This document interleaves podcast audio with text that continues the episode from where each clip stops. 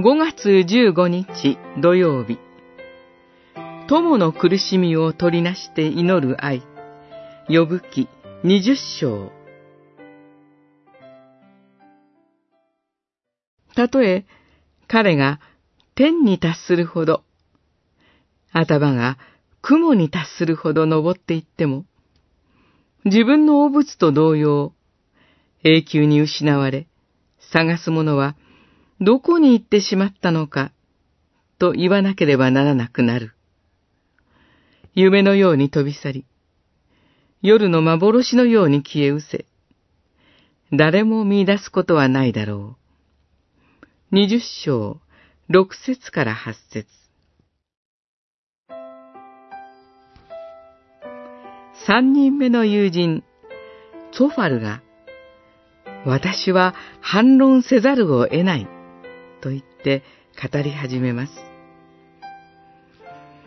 私をあがなう方は生きておられ、という、ヨブの信仰の言葉を聞いて、彼はなぜ喜べなかったのでしょうか。自分に反対する人は間違っていると考えて、予部を正そうと考えたのかもしれません。あなたたちは私の友ではないかという予部に対して、友人たちは議論している間に、友人から論的になってしまったかのようです。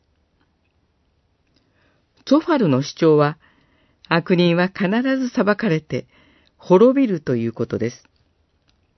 ヨブも悪人に対する裁きは神が必ずなされると認めています。ヨブが問題としているのは、なぜ正しい人が苦しまなければならないのかということです。神を恐れる者がなぜ苦しめられるのかということです。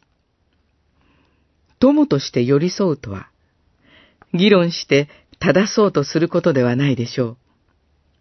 本当の愛とは、苦しみを共に苦しみ、取りなして祈ることではないでしょうか。